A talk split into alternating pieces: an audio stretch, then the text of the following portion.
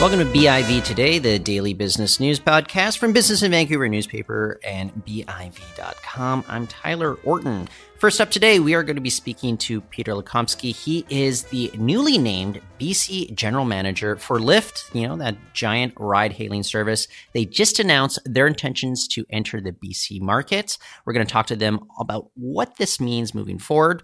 And a little later on, the Business in Vancouver Technology panel featuring Progressa CEO Ali Pourdad and Glue Technology Society CEO Linda Fawcus. We're going to be diving into everything from Disney versus Netflix, the big rivalry that's being stoked, to whether violent video games have anything to do with some of the harmful things that we're seeing down in the United States right now.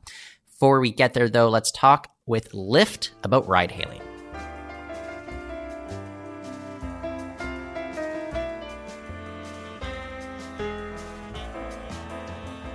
So you might call it the never ending story, but ride hailing looks poised to finally hit BC roads by the end of the year. The province's Passenger Transportation Board begins accepting applications from potential operators on September 3rd, and one of the industry giants made it known earlier this week that it intends to operate in Vancouver. Joining us today is the newly named BC General Manager of Lyft, that's Peter Lukomskyj. I want to thank you for joining us on the show, Peter. Great. Well, thank you very much for having me here. Okay, so first things first, you guys announced on Monday that you want to launch in quote unquote Vancouver. For me, I, am curious about this. Does that mean Metro Vancouver? Does that mean City of Vancouver? The reason I ask is because I think there's still a lot of question marks about the whole boundary issue that maybe Lyft is going to be curious about too. Right. Well, absolutely. We, we're still waiting for the final recommendations from the PTB, but ultimately, our goal is to launch Lyft um, in as many communities of British Columbia as possible.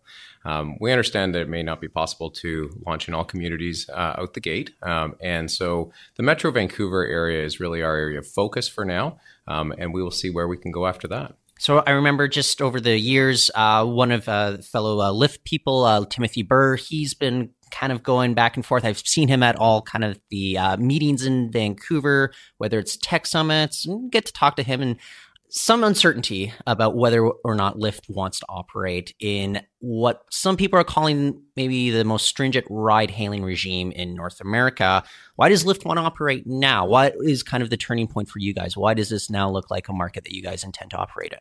Right. Well, ultimately, um, we just saw that uh, British Columbia was a market that uh, that is uh, was was so excited about ride hailing and ride sharing, um, and uh, and we felt uh, compelled to to commit to the market. Um, we really saw that the values of our company really align um, with the values of British Columbia, um, and we felt that um, British Columbians deserve better.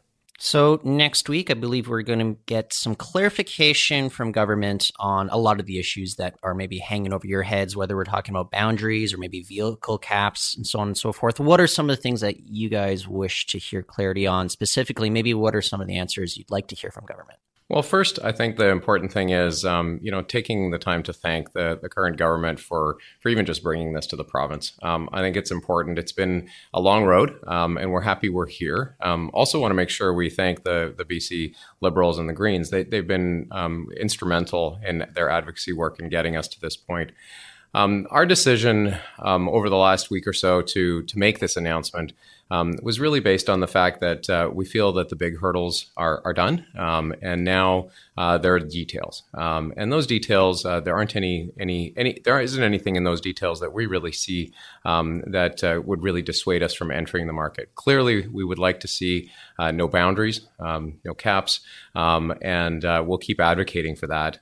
but ultimately, British Columbians deserve ride sharing, um, and we want to be the first company to really commit to uh, bringing this world class service to to the province. So you mentioned no boundaries, no caps. The big question mark, I think, for a lot of people though, are like the issue about drivers, and we have those class four licenses. Uh, they're more difficult to get than the more ubiquitous class five licenses that most people have. Um, what is your perspective on being able to access the number of drivers that are going to be necessary to meet market demand here moving forward? Right. So, as, as general manager here in British Columbia, that is my biggest challenge. Um, driver supply um, is really the um, the point that's going to allow us to determine where we operate in the province. Um, class four licenses are not necessary for this. Um, anyone with a class five should be able to drive for a, for a ride uh, sharing company um, like Lyft. And um, we operate and serve uh, 95% of the US population under a normal license, as well as in Toronto and Ottawa. Um, the class four license is, is unnecessary, um, and we'll stand by that. Um, that said, if that's the uh, regulation that we need to abide by in British Columbia, we're going to do our best to um, to, to really uh, make sure that we have that that supply of drivers that we need to deliver the world class service. Um, it is going to be challenging, I believe. Um, but um, what we really want to do is is make it frictionless for anybody who would want to drive for Lyft. Uh, so, uh, Class Four license uh, requires an additional knowledge test, an additional road test. Um, uh, we're we're going to um, put programs in place in order for that education to be available to anyone who wants to drive for Lyft. Uh, there's education programs that we're we're going to make available. Um, we also understand that there are costs involved in that process. Um, there's a there's a medical test cost. There's a knowledge test cost and a, and a driver test cost. And uh, through the incentives that we provide our loyal drivers, we're going to make sure that those are cost neutral to our drivers. Um, and how do you get the word out to people as well? Because I, I, mean, we don't have ride hailing in British Columbia. I've only used it because I like to travel down in the U.S. and I, I use Lyft and other services down there. But uh, tell me a little bit about how you get the word out to people as well. If you, you know, are trying to get these Class Four drivers, if that's what it comes to be. Sure. Well, obviously, there's a there's a lot of uh, buzz in the industry and in the province about um, ride sharing and, and Lyft's arrival here. Um, over the next uh, weeks and months, um, I think British Columbians will see who we stand, what we stand for as a business, um, and and who we are as a brand. Um, and we believe that uh, we'll be able to attract both the drivers and riders to our transportation service um, through through the brand that we present British Columbians. I've had conversations with taxi drivers that, and I won't name any companies or anything like that, but uh, they've said that they would consider switching over. Is that going to be a target for you guys? Maybe looking at appealing to some of the taxi drivers that may already have some of these Class Four licenses. Absolutely. Um, there are a number. Um, I was listening to one of the MPs last night saying um, 150,000 uh, Class Four drivers in in British Columbia already. Um, let's let we're, we're happy to to really um, attract any of those drivers. Um, what we offer those drivers that are currently Class Four licensed is that flexible op- uh, earning opportunity. Um, with with Lyft, um, you can wake up in the morning, turn on the app for a couple of hours, drive for those couple of hours, turn it off. It allows you to you know do stuff with your family in the hours that you're not working. Allows you to build your schedule around um, a, a, flexible life. And uh, I think that you know some people that I've talked to that are more uh, traditional class four operators today um, have a much more regimented life, and it's a little bit more difficult for them to have that flexibility in their life. So we really want to present an alternative. We see ourselves as as part of the transportation mix. Um, so class four drivers who currently drive for uh, for whether it's taxi, whether it's uh, transport, anything like that, uh, we'd welcome them to the to the Lyft family. So, no doubt, yeah, you have to be diplomatic about everything. But uh, if we get into the realpolitik of it all, though, we do see a provincial government right now that very much intends to help the taxi industry perhaps coexist with these new services that we can expect. Can you point to maybe like a jurisdiction elsewhere that we do see kind of like a good coexistence between, you know, these ride hailing services and the taxi industry? Is there examples of maybe you know these services not coming in and just kind of eating up the taxi industry here? Well, I think I think um, if you look at in any of the jurisdictions that we operate in, um, there there is a taxi element that um, is in those in, is in those jurisdictions, um, and I think that it's important that you know to come back to the fact that we really see ourselves as part of a transportation mix. Um, if you're looking for that very spontaneous and very reliable type of service um, that that that is available through a smartphone app. Um, ride sharing is a great, uh, a great, great answer to that. Um, if you've only got cash, um, if you, um, you know, know your favorite taxi rank, um, if your smartphone battery's dead, um, taxis will always have a, a, a, part in the transportation mix. so we really feel that we can coexist with the taxi associations. I'm also curious uh, because you guys initially rolled out in Toronto. That's where you made your debut here in Canada. Do you have any guesses about how long it would take for you guys to be able to hit the roads if you do get the nod from government here in British Columbia? Are we talking about maybe a, a one month, you know, get the okay to getting onto the roads offering services? Are we talking about you know a couple more months, or, or what's your general guess?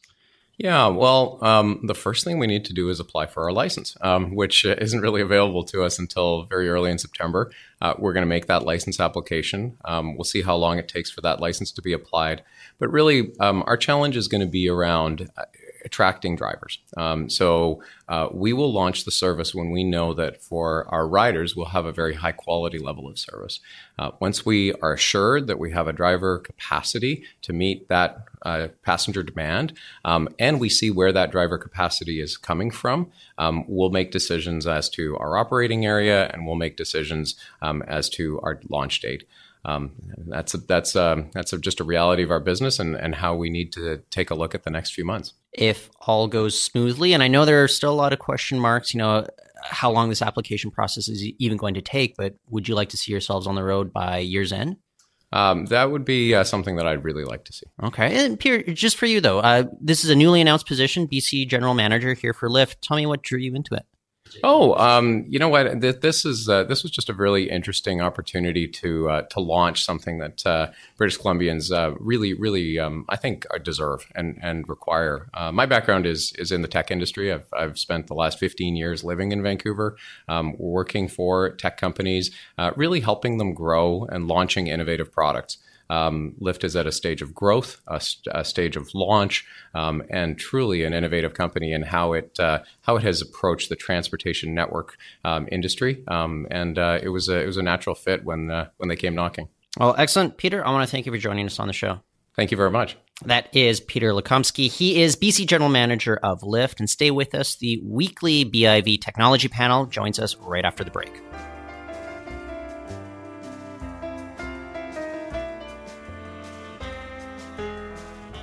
And joining us today for the weekly Business in Vancouver Technology panel, it is Ali Pourdad, CEO of Progressa. He's calling in, and Linda Fawcus. She is here in studio. She's the CEO of Glue Technology Society. Ali, Linda, thank you both for joining us on the program. Great to be here.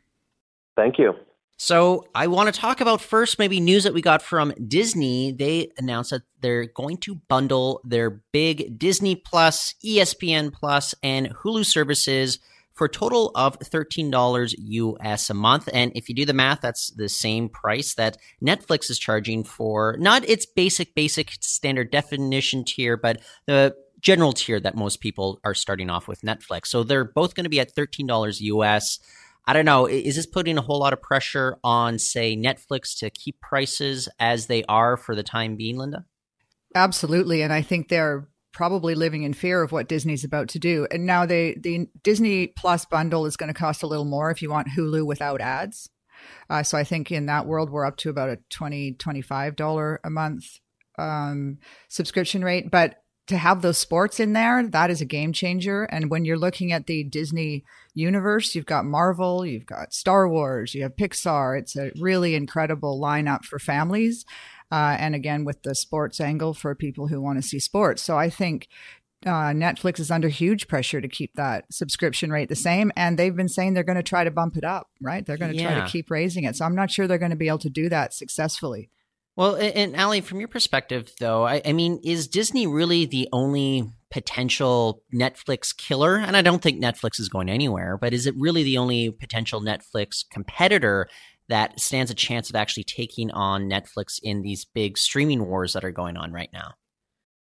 Uh, I wouldn't say that, Tyler. I don't think I'm ready to sort of call Disney the the uh, outright winner of this new Blu-ray versus HD DVD war that we're, I think, about, about to enter.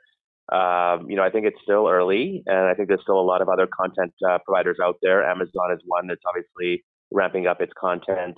Uh, you know, uh, and, and, and, and, you know, there's also the incumbents, the incumbents that have had, uh, you know, the, the majority of the content online, uh, both online and on video, going back to the start of time, the Universal Studios of the world and all of these uh, other uh, entities. Maybe now they roll up to Disney. I'm not sure exactly where they all roll up to. Um, but, uh, you know, I think there's still time for this war to play out. And, uh, but but I I would be concerned more than just the cost if I was Netflix, and I think all of these companies not need to start to now get entrenched and start to consolidate if they want to survive. Well, now it's the war of the content creators, right? So Netflix has just brought over the Ryan Murphy, the creator for Glee, the showrunner for Glee. They've got Shonda Rhimes. They've just paid two hundred million dollars to get the showrunners for Game of Thrones. So uh, it's it's a race to see who can grab the talent to start building out these uh, original programming shows that is going to start to define each of these uh, streaming services uniquely.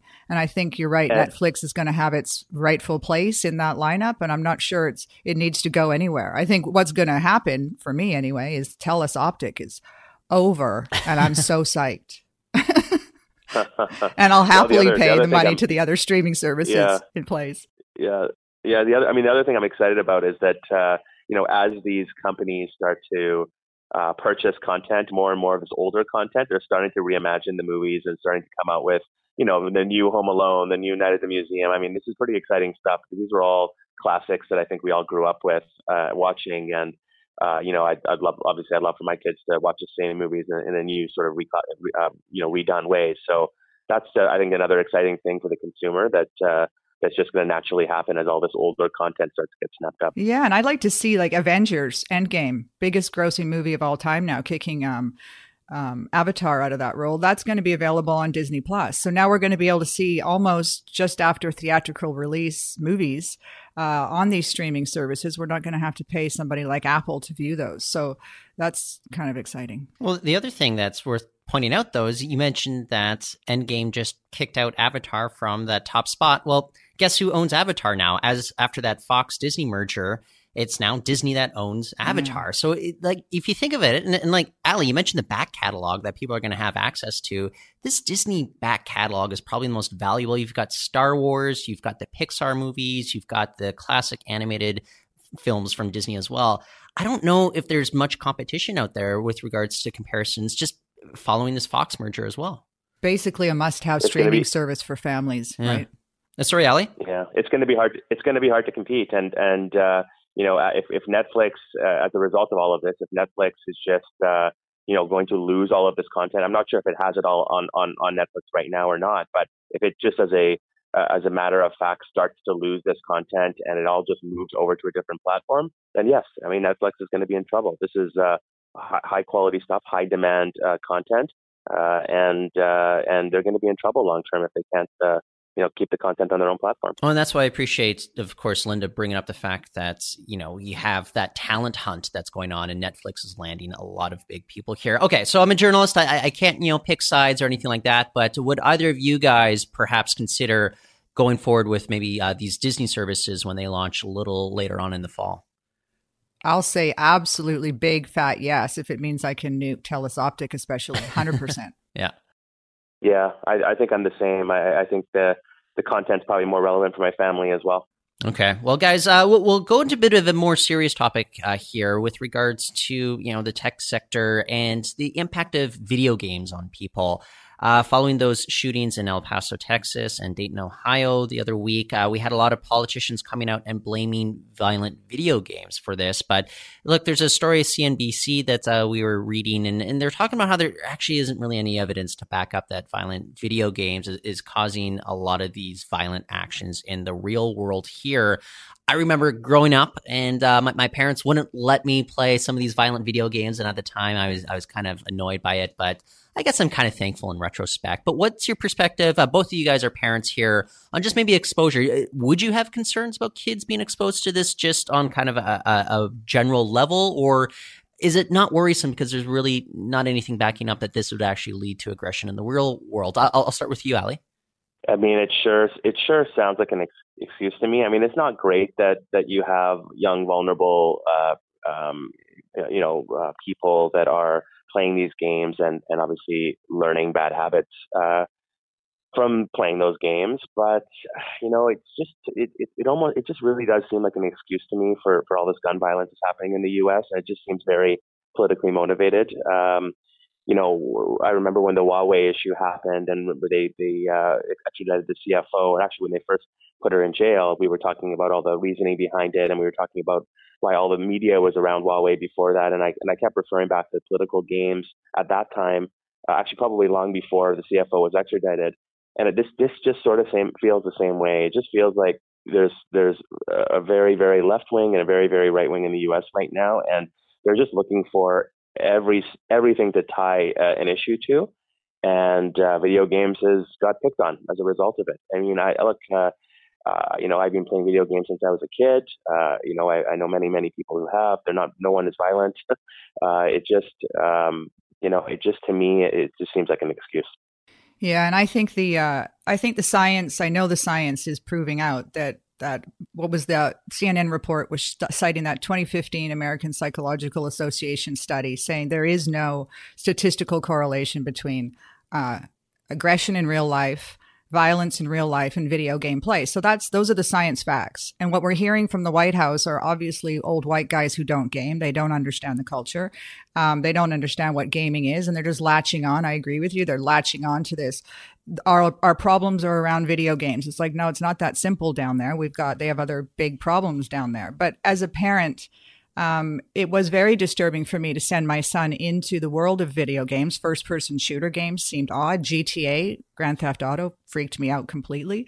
And then what I quickly realized it was the online communities he was heading into that were the places where the hatred and the misogyny and the white supremacist language and the N word were bandied about all the time. And I realized, wow, so this isn't the video game that's the problem. It's these, again, this social community that's coming together to just grab a filter bubble and hear themselves uh, talking to like-minded individuals, and and I think that's where we need to be talk having conversations around video games, not the games themselves, because science is showing us that is not correlating to violence, but the online community of hatred is a problem, and well, it's not a good place for kids to be. You, you do bring up a good point here, uh, Linda, and just think about the two BC fugitives, the, the, those young men uh, who are accused of uh, the second-degree uh, homicide of the UBC lecturer, and then uh, suspected with regards to the deaths of the two tourists in northern British Columbia, I, all the stories we're coming back and hearing from them is how involved they are in these online communities. And, and I'm not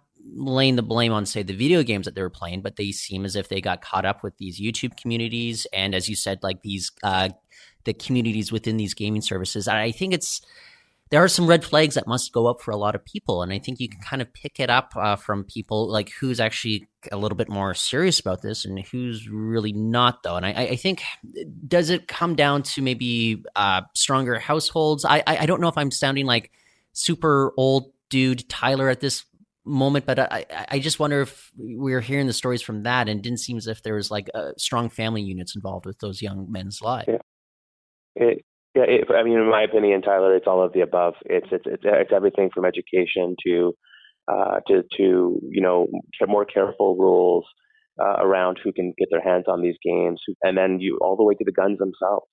Uh, that they just it's just a full spectrum problem that you know there's examples right across the spectrum, um, whether you're focused on education or upbringing, all the way through to ease of access to to the weapon itself. It's just a, a big mess and uh, needs to be evaluated altogether. It's not just one issue at a time. I mean, everything just needs to be reevaluated as as a as a as a common threat and and and with common solutions. And I think you know hopefully they'll come up with something. But uh, there is a very very strong lobby against this, and, and we, it just makes it really hard hard to feel like it's going to be overcome. Yeah, and we need to do that with the facts. We need to not just sort of wrap this all up into the it's the video games problem uh, you're right. There's just so many factors contributing to the climate in the states, and sadly, what we've seen up here um, a little bit. But uh, it's not going to be as easy as pulling the games off the shelf. It's not going to be as easy as Walmart just no longer displaying the uh, the video game ads in their stores. But you know, it's a horrible climate down in the states when Walmart has to pull these displays off because they're afraid their shoppers are going to panic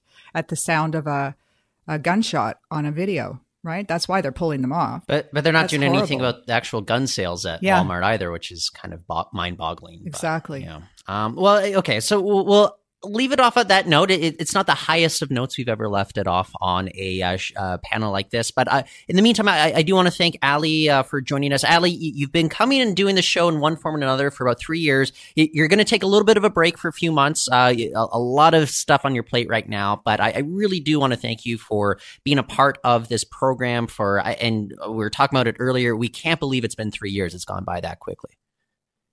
Tyler, it's been great. Uh, Linda, it's been great. Uh, give my best to Haley. I, have really enjoyed being on the show, and uh, we'll continue to uh, hopefully do that in the future. Uh, we'll, we'll, be back online in a couple of months, as as you said, and uh, there'll be some changes uh, definitely by then in my life, and I'm looking forward to sharing them with you. I can't wait. Um, Ali, thank you again. Thanks, Ali. It was Talk great. Soon. It was great Take being care. with you. Thank you. Take care. Bye. Uh, Cheers. That's Ali Pourdad, CEO of Progressa. And also, I want to thank Linda Fawcus. She's the CEO of Glue Technology Society. Linda, thanks for joining us on the program today. You're welcome, Tyler. Okay. Well, that's it for today. We'll be back tomorrow. You can find our archives on Apple Podcasts and Stitcher. Share with your friends. It helps us reach even more people. For now, I'm Tyler Orton. Thank you for listening.